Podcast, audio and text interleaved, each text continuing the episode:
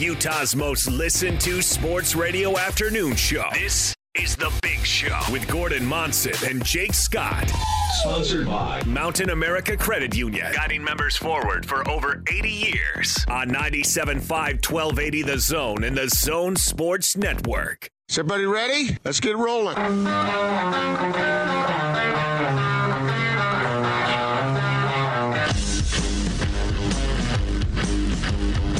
This is The Big Show on 97.5, 1280 The Zone and the Zone Sports Network.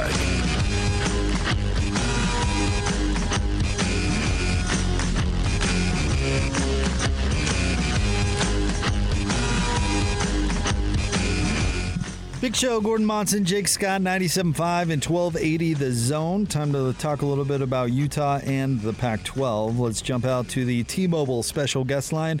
T-Mobile and Sprint are coming together to build the best wireless company around. Visit T-Mobile.com for online services and local store availability. Covers the Utes for the Salt Lake Tribune. He's Josh Newman. What's going on, Josh? How are you, boys? Hey, we're doing all right. I bet when you moved to Utah, you weren't expecting hurricane-force winds, huh, Josh? No, I definitely thought I left hurricane season behind on the East Coast, but we got the wind, we got the trees all over the place, we got the people without power for 4 days, so it was a nice little taste of being back east for about 3-4 days. So, Josh, I was wondering, would you ever attend a party hosted by an outfit called Young and Dumb? I haven't been young and dumb for many, many years, Gordon. I might still be dumb. I'm sure my wife, would agree with that. But I would not attend a dance party by somebody called Young and Dumb, and I certainly would not do it in the middle of a global pandemic. So thank you to all those kids for bringing the state's positivity rate up to almost 12%. Speaking of complications resulting from the coronavirus, news coming out, half an hour ago, Josh, from ESPN.com, the Pac-12 is targeting mid to late November at the earliest to return to play. What do you make of this news? Yeah, I don't know if that was super brand new news, but yes, it is worth noting that the Pac-12 is, they are formulating multiple plans, multiple contingency plans, and yes, the most aggressive plan is to get everybody back on the field playing games around Thanksgiving. Now, as I'm sure we all know, the problem with that is all four California schools and both Oregon schools, that's half the league cannot even pick up a football right now. Half the league cannot even practice. So while I appreciate the Pac-12 trying to be aggressive and trying to find ways to get everybody back on the field sooner than later, something like that remains a non-starter until everybody can practice, or at least the majority of teams. We're not even having the majority of teams right now being able to, to practice, to have any contact, to, to do drills with a football. So, and look, all that could change, right? Despite the California schools and the Oregon schools, the rapid response testing is coming. That stuff may relieve some of the concerns in California and Oregon. And look, we may still get to Thanksgiving and be able to play football that early. But for right now, it still feels like some wishful thinking. So, Josh, I know you only finished 2.5 years of law school and then decided you wanted a more noble calling, and so you went into sports writing. But will you explain to our listeners why the Niners and the Rams can play football, but USC, UCLA, and Cal and schools like that can't? It's my understanding that there, and again, as you said, Gordon, I didn't complete law school, but it is my understanding that there is some sort of exemption because those California pro teams, they are able to test daily.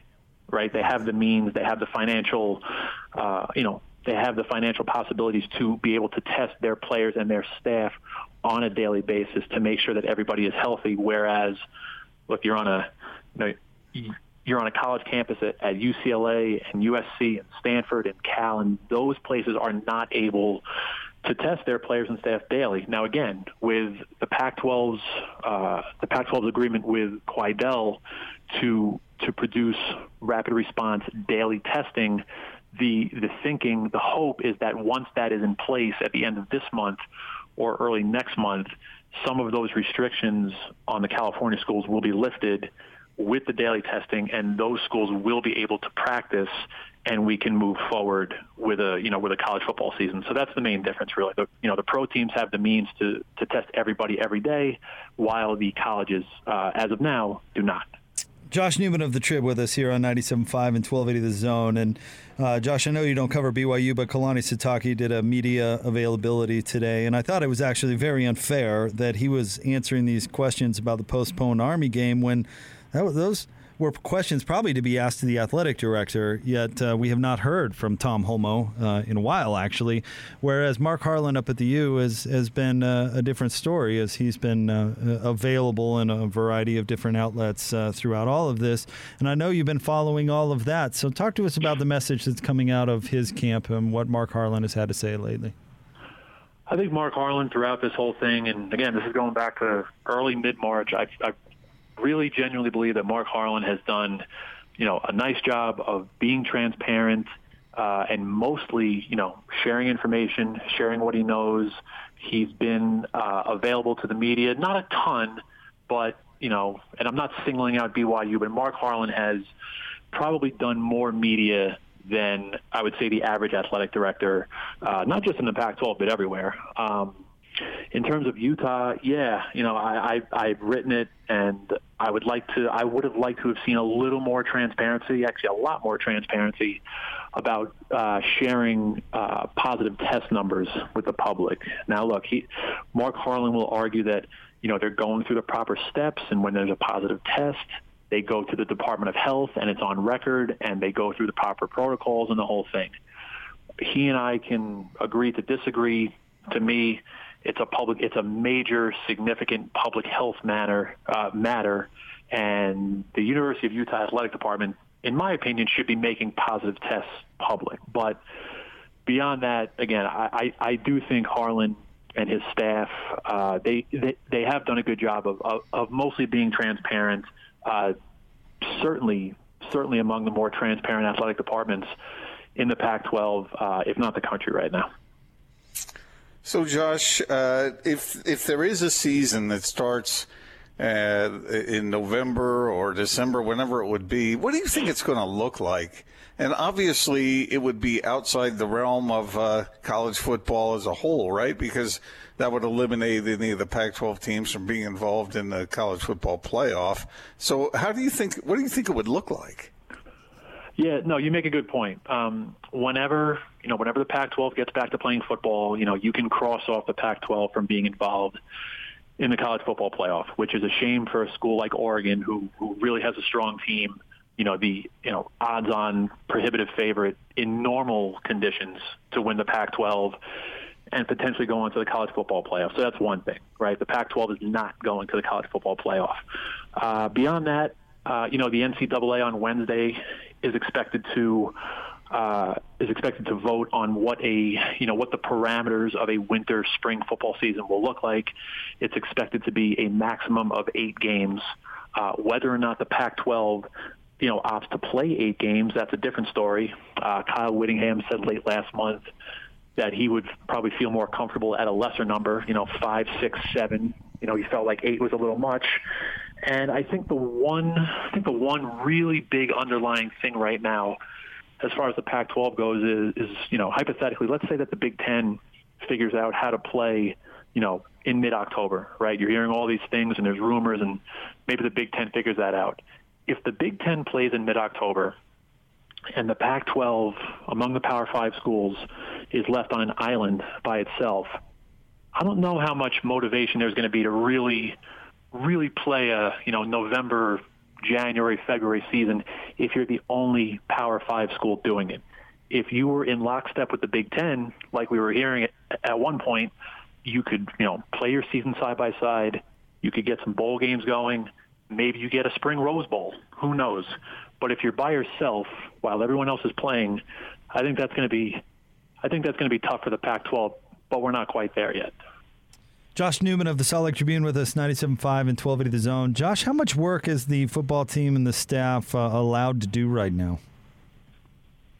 So as of right now, the NCAA mandated that for the Pac-12 and the Big Ten, the Mountain West, and the Mid-American Conference, all four of those conferences postponed fall football. So what they're allowed to do currently is you're allowed to do 12 hours per week of football activity mixed between, no contact drills. You can wear pads and helmets, but no contact. You can use a football. You can run drills. You can be in the weight room, and you're mandated, I believe it's 2 days off per week. Everybody has to be off 2 days per week. So that's where we are. We're kind of in this, gray area of nothing right now, where Utah doesn't have any games on the horizon, and they're allowed to practice 12 hours a week. That's, that's kind of a compromise between you're allowed 20 hours in season and you're allowed 8 hours out of season. So 12 was kind of, a compromise to allow them to get on the field and get some work done and stay fit and the whole thing. So, that's it. 12 hours. And we're going to see what happens here shortly if the Pac-12 can get a season together, and then, we'll see what it looks like from there. So other than individuals not getting paid, what effect has the furlough situation had on everybody up there? I mean, obviously, everybody is not getting paid, and I think from a larger perspective, and again, I don't want to give too much credit to anybody at one time, but I feel like that was a pretty prudent, rational move. It may seem, unpopular, but I think that's a pretty, reasonable, rational move to be furloughing everybody. You're not just taking, the highest money makers. It's not just, Larry Kristoviak and Kyle Whittingham and Mark Harlan and other big money people inside that department. Everybody's kind of sharing in the responsibility. That department is 200 people. Everybody has to deal with it. It doesn't sound like there's been any crazy things happening. Nobody quitting over this or anything like that. There have unfortunately been some layoffs along with those furloughs. And then, Mark Harlan does kind of his in-house Utah-produced podcast about once a month. And, he made a good point on his latest podcast, which came out last week. They're at the point now where, you're staring at this $50, $60 million shortfall. You're going to furlough everybody to, between 2 weeks and 8 weeks. Everyone's getting furloughed. And they're going to come out of that, and they're going to be able to, they've gotten the deficit down to a point where they can probably work out a loan with Central Campus to kind of make up the deficit. And, all in total, the whole point of this is to come out on the other side of this thing in not a super dire financial position. So again, furloughing everybody may seem unpopular, but again, that seems like a pretty, rational, prudent move to get to the other side of this thing and hopefully get back to normal sooner than later. Josh, thank you very much as always for jumping on with us. We really appreciate it. Keep up the good work. Stay safe, guys. Back at you. That's Josh Newman, covers the Utes for the Salt Lake Tribune, and basically giving us the lowdown on where exactly the Pac-12 is at. I hope, max of 8 games, sweet. Bring it on. What they can pull off if it's mid to late November. I think the later it pushes into the spring, Gordon, makes it less and less likely to happen. So, plan to get going and give yourself some flexibility to get through it. And I would imagine that even if they do all of that, there'll still be some interruptions, just like we talked about for the fall season, for the schools that are playing now. So it's going to be a bumpy ride no matter what. But I don't know. All I can hope for is that the medical people will make breakthroughs, that there will be good news on that front. And that and we can get to a point where this isn't such a great concern, not just for those of us who cover sports and talk about sports, but for everybody. It's a real complication in people's lives, that's for sure. So big thanks to Josh for jumping on the show. We greatly appreciate it. Coming up right around the corner, we'll get to a couple of other thoughts from Kalani Sitake during his media availability today. Stay tuned. Mannix will be on with us at the top of the 4 o'clock hour as the NBA playoffs continue on, Gordon. And somehow, some way, we have a Game 7 in the Denver Clippers matchup, which is just amazing to me. But unbelievable, Jake. Unbelievable. What is with the Nuggets? And D'Antoni just piecing out in Houston, which we kind of all saw coming about a year ago, but that didn't take long, did it? No, it didn't. Yeah, I like how did you notice the PR spin on him leaving? I can't remember who first reported it, but I basically saw it as Mike has elected to become a free agent. It's like, oh, has he now? All right. Yeah. Well, okay. I bet he gets another job next year. We'll run that by Chris. Okay, Jake. So next time you see me in Austin, punch us right in the nose, and then we'll see if you want to become a free agent after that, right? Well, as long as I get to punch you in the nose. Be well worth it then, right? Be well worth it. All right, stay tuned. That's all straight ahead. Oh, PK at 5. Don't forget about Patrick Kinahan, our boy, joining us at the top of the 5 o'clock hour. Stay tuned. More Big Show next, 97.5 and 1280 The Zone.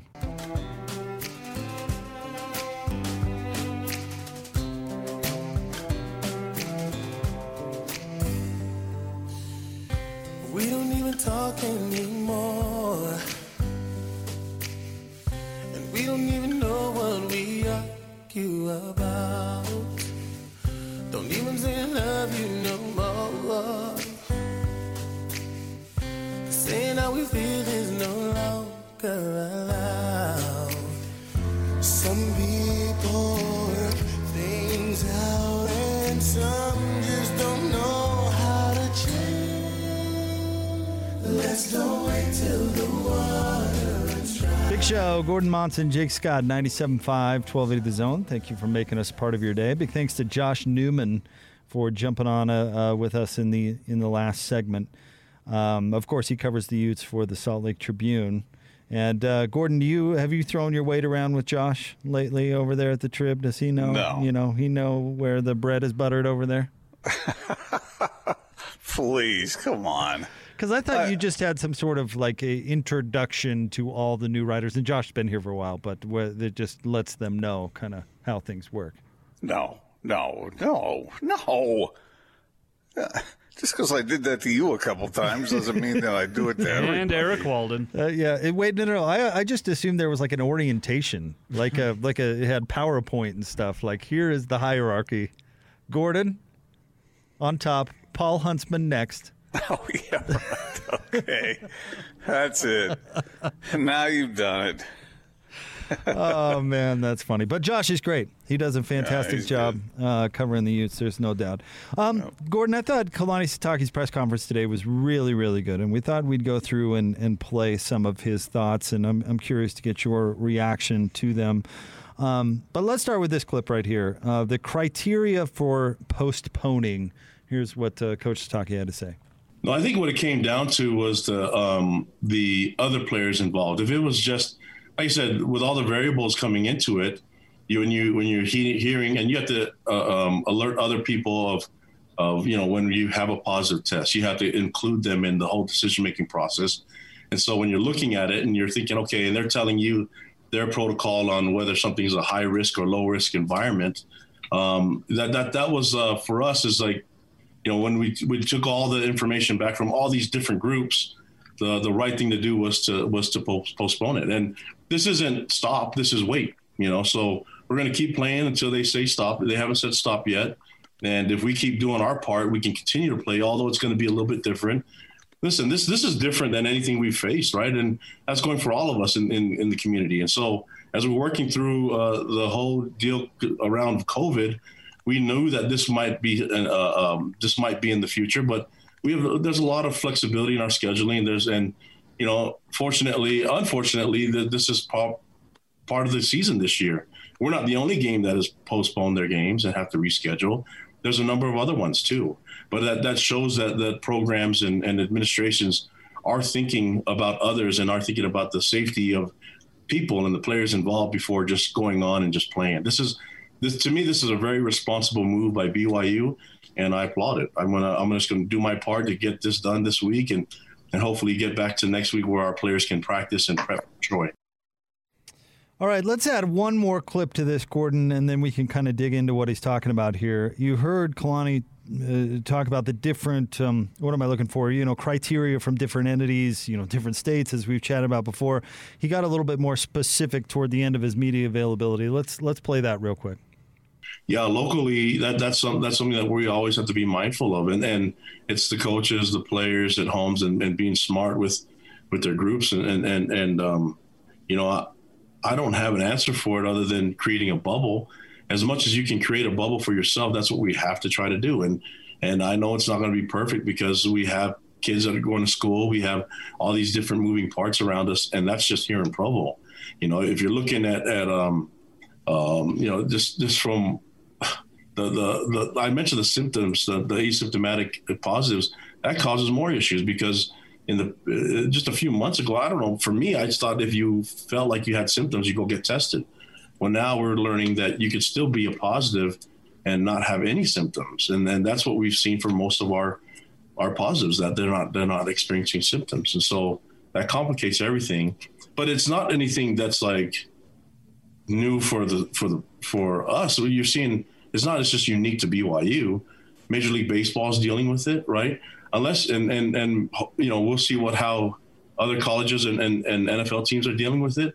But I don't think you can create a great bubble unless you're doing what the NBA is doing, and they're putting tons of money in actually just keeping them isolated as a group from everything. I think that's the only foolproof way of making sure that it's going to be as safe as possible. And that's difficult to do when you're having school and you're having students. And I poke fun at the guys throwing parties and all that stuff. And there's a lot of different people that feel different ways and then are really, all over the spectrum on how to deal with the virus. And all I know is I have a football team that they need to do things that are required of them. We come here to BYU knowing that there's certain guidelines that you have to live by in your life and in academics to play football. Well, now all we've done is added to it that you have to keep social distancing, be smart, being mindful of who you are and where you're at. And by doing that, you can also protect others. And that this move to postpone the game was just as much as BYU doing the right thing for Army than just doing what's, just going and acting on our own. It's a big move of responsibility and ownership. And I'm glad I'm here and under this leadership from our administration and our sports medicine department. So there you go, Gordon, laying out just how complicated this issue is. Well, I agreed with almost everything Kalani said, except for the pat on the back for how great BYU has gone about their business with this. I don't think they had much of a choice. You can't have positive players and then go out and expose other teams to that. You just can't do it. No great medal attached to that, but still, it is. BYU is similar to a bunch of other colleges around the country, and I don't know why so many students seem to be so careless with the thing. And I'm not even saying the football team is careless. I don't know whether they are or they aren't, but if you get COVID-19, it might not be your fault. You might be doing everything right, and you could still come down with it, And that's true for all of us. So I don't want to be blaming people when they get COVID-19 or whether they have symptoms or whether they're asymptomatic. I don't blame people for that, but it would be nice if more people would be more responsible so that we could limit it as much as possible. And I'm not sure that's really happening. I'm not disagreeing, Gordon, when I ask you this, but are you really surprised? Because I'm not. I don't know. What do I know? I don't know why college students do some of the things they do. I don't know why there are pictures of people at a crowded party dance situation without masks on. Why would you do that? Why would you participate in that? It's not fake. If this pandemic is not made up, they're not making up the fact that 200,000 Americans have died and almost 1 million people around the globe have died from this thing.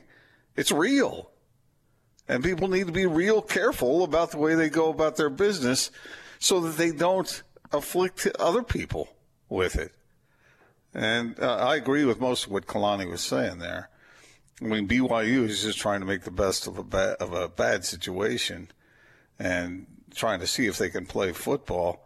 And I have no problem with them doing that as long as it can be done safely. And you better believe if you get positive tests back, you better believe you better cancel that next game or postpone it or not play it, or else you would be willfully exposing other people to something that could end up really causing damage in their lives. I mean, it's that part of it's fairly simple and clear cut. Okay, but I mean, I'm just not surprised the young people are continuing on about their lives. I'm just not. I mean, you lay out the explanation. Well, continue on with your life and wear a mask. Okay, I got you. I'm not trying to justify anybody's behavior. Here, I'll give you an example from my youth. I never understood the gauged, pierced ears. That never made sense to me. Why you would put, like, I had a buddy who had a hole in his ear the size he could put one of those dry erase markers in. That didn't seem like a real wise decision to me, but yet, you know, there he is. I mean, young people are selfish sometimes. But and don't make the right decisions. And then it becomes counterculture, Gordon. And But when you do something like that, Jake, it's if you're styling, you're styling, and if you're doing harm to somebody, you're doing it to yourself. You're not doing it to someone else, and that's the problem with this. If you don't, if you aren't responsible with the way you handle your own business, you might infect someone else. I know. I'm with you, and I'm going to try to make this point with as little detail as possible, but.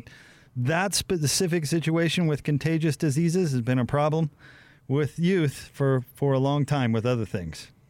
Yeah, I suppose so. And yet we talk a lot about being safe in that aspect of our lives, but yet... like smoking with filters. Every day. Yes, I mean, we're talking about filtered cigarettes. Uh-huh. Yeah, that's exactly... Yeah. That's exactly last time I checked... Wearing seatbelts. Yeah.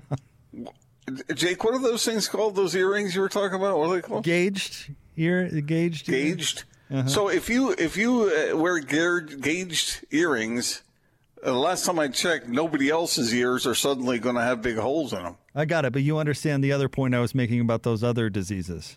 Yes, well, not firsthand experience. See Daniel House Jr. Those are harming other people. That's been an issue. That's been an issue on college campuses. It was an issue when I was there. Anyway, I think it's been there for a while. Did you ever have to deal with that? No, I did not. Wow. Thank you for asking, but I'll hard no on that. No, just concern for you. I just want to make sure you're all right. I'll tell you this. I knew people who dealt with it, sure. Now, because of those wonderful HIPAA laws, I'll refrain from using names, but I knew some people who dealt with that during their youth.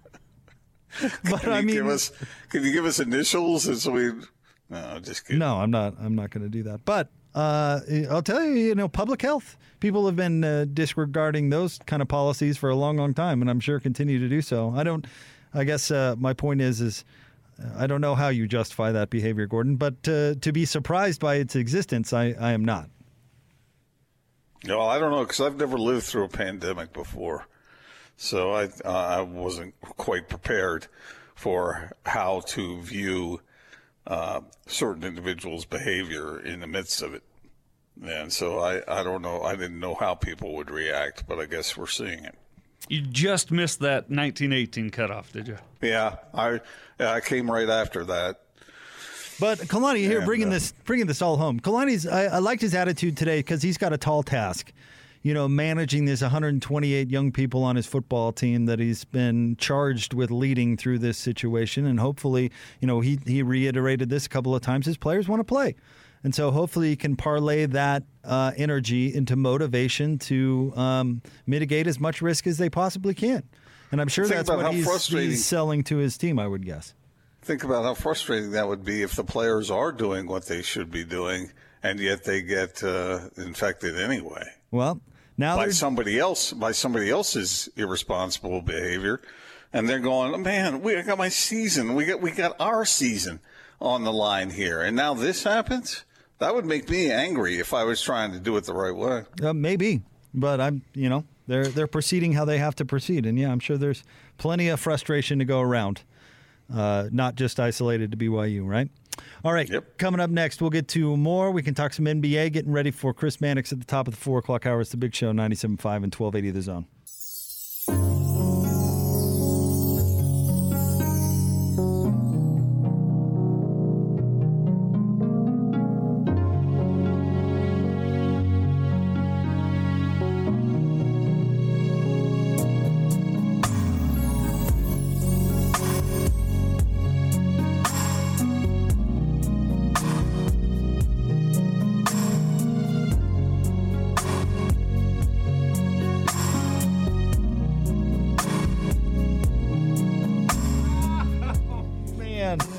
Stay tuned for Drop of the Day today at 5:30, also known as Sounds of Various Clips. We have a good one.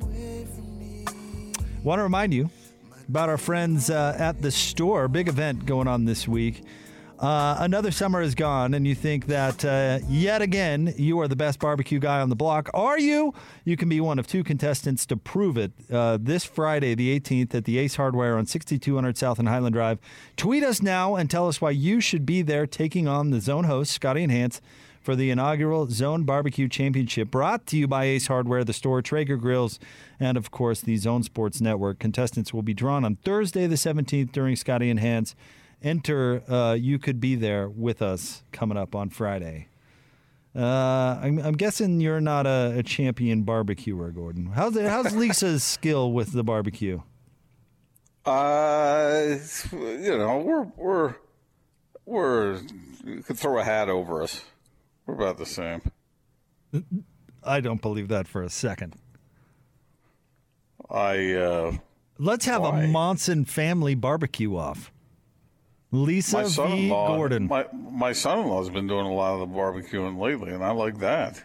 It's been quite a good job he's done. For a long time, I did all the grilling, all of it. Well, I'm not talking about grilling. I'm talking about barbecue. I probably suck at that. You mean just the real deal kind of barbecuing? Yeah. Yeah, I probably need to pass on that. I think I'd probably make a mess. But you can put meat on a gas grill like nobody's business. And he can whip up a key lime pie in nobody's seconds. Yeah. In seconds, you'll have that key lime pie ready to go. I cannot believe the lack of faith that you guys have. When I go to all that trouble to make all that stuff, and you don't believe a bit of it. Oh, it's because Bigfoot footage that goes around is more believable. The video footage led to the conspiracy. You would have been better not including the video footage. Oh, come on. No, that's not true. It's incriminating. That video footage was pretty ridiculous. It was absolutely, completely authentic. Let me ask our listeners, you know, do you work with people, or do you have people who discredit what you say and what you do, even though you know that you're doing it and you're doing it the right way, and yet they still doubt? It hurts. Doesn't it hurt? It hurts. So we're doubtful that you whipped up a dinner for a dozen people on the drop of the hat and videotaped yourself. Show ended at 7. We got this text at 7:03. And you show a video of you chopping up a couple of cucumbers, and you're like, see, I did it all. Or cutting the cheese and the tomatoes, and in the background is already pre-sliced cheese and tomatoes. Right. Already done. No, I cut that cheese. I made all that stuff, prepared all that. And it wasn't 5 minutes. It was an hour and 5 minutes. And you went from chopping a couple of cucumbers to, here's the final dinner. It was like an infomercial where that little. Where they cut it out. Ready, and there it is. Said it and forget it. Here, I'll start by cutting some cheese, and voila, the dinner's ready. De color orange. Oh, man, that's not quite the way it was. But, you know, I mean, I did an awful lot of that work, and you guys gave me no credit. Or the key lime pie, and in the background we see the discarded tin that it came in from the store. And, by the way, you told us you did all the work. I did. I didn't. You set just the table. Admitted good right catch. There. No, I didn't. No, I didn't set the table. I didn't. You know, get the drinks. I did the rest of it, though. Wow. Well, why didn't you video that then? Video what? Because it didn't happen. You preparing the meal. I did. Oh, come on. Come on. If we put this up to our vote, our listeners would side with me. I doubt it. Well, they didn't see the video, though, because you refused to let us send it out. We could post the videos. I don't think it's the evidence that you think it is. Do you still have that? Oh, I'm sure we do. It's filed under Exhibit A. I'm going to go back and review that. All right, Gordon, let's talk a little basketball. We've got Mannix coming up right around the corner. Houston loses, not a big surprise. I would imagine you're not that surprised by D'Antoni leaving as well. No, not expected it. Everybody expected it. And it was clear that was going to happen. So what does a guy like that do next? Oh, takes the Indiana Pacers job and swindles a bunch of money off of them.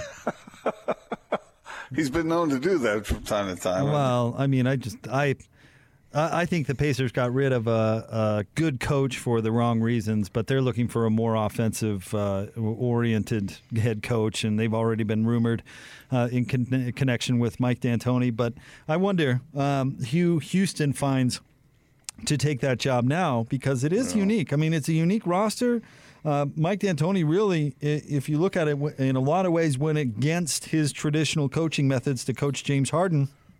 And are they going to move him? Or what coach do they find that'll just come in and let him run the show 99% of the time? And I don't know. Houston's complicated because they've got an owner who is really in a hurry to win at a big level.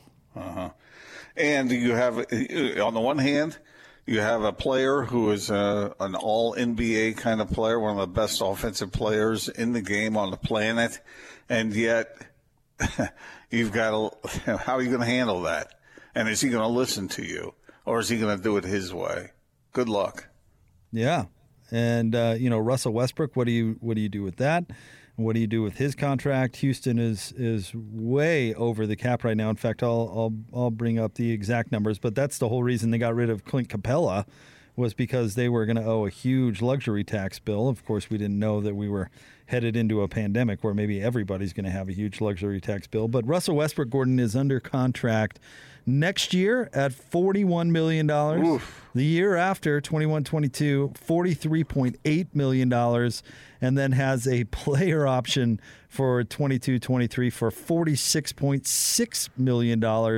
And by the way, since they're both on Supermax contracts, James Harden's salary over the next few years is basically the exact same. You know, and this is the problem. When you're going to be, if you're that generous in giving out money, you better spend it on the right players. Because if you don't, you're screwed. And you've never been a big fan of the Harden-Westbrook companionship, and a lot of people have their doubts about that. And yet, after the Rockets got eliminated, you heard what Harden said. They just need to bring Russ and me more help. You know, good luck. That's a mess. Isn't that a mess?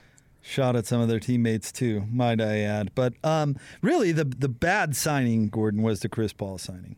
They should not have done that. Daryl Morey should have known that the relationship between Paul and Harden was unstable at best. But they had promised Chris Paul that contract when they traded for him. Yeah. So I guess you give him credit for living up to his word. But that, I mean, you took on Russell Westbrook's money, which was no less than Chris Paul's money. Right. So I don't know. Well, I don't know which of those Houston players would you rather have? Chris Paul. Yeah, me too. If I'm Houston, Chris Paul. If I'm,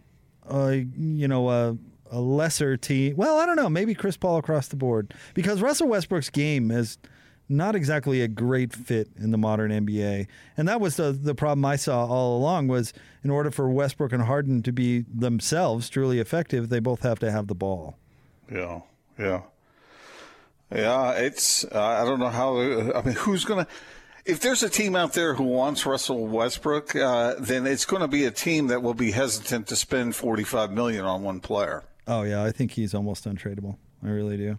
But back to James Harden's comments real quick, Gordon, and we'll get to Chris Mannix coming up right around the corner. Can you really call out your teammates when you play the way that you do? No, I don't think so. I don't think that's fair. Do you? Yeah, that's bad form. I mean, that's... Yeah, that's if you hold the ball like that and then Westbrook holds the ball like he does and you lose that series, it's on you, right? Yeah. And I'm not even saying that critically. I mean, that's the game plan. The game plan is to give you the ball and let you go to work with it. And if you don't win that series, that's on you. When you're paid like that and when you're at a certain level in the league and you have a supermax contract, then even if you have a teammate who you're not that complimentary then find a way to make it work, because you have to, and that never seemed to get completely solved. Yeah, no, it did not. In fact, not against a quality team. You can make an argument it got worse. And I was really impressed with Chris Paul kind of going along to get along there in Houston, but that only lasted so long, obviously, and they picked Russ over Chris Paul, James Harden over Chris Paul, which I guess you can't blame him for doing that, but, I mean, they don't have a ton of flexibility. So I don't know if a new coach is exactly what that roster needs. Well, they can keep it the way it is, and they'll win plenty of games, but how far will they go in the postseason? Yeah. All right, stay tuned. Big show. Chris Mannix joins us next, 97.5 and 1280 The Zone.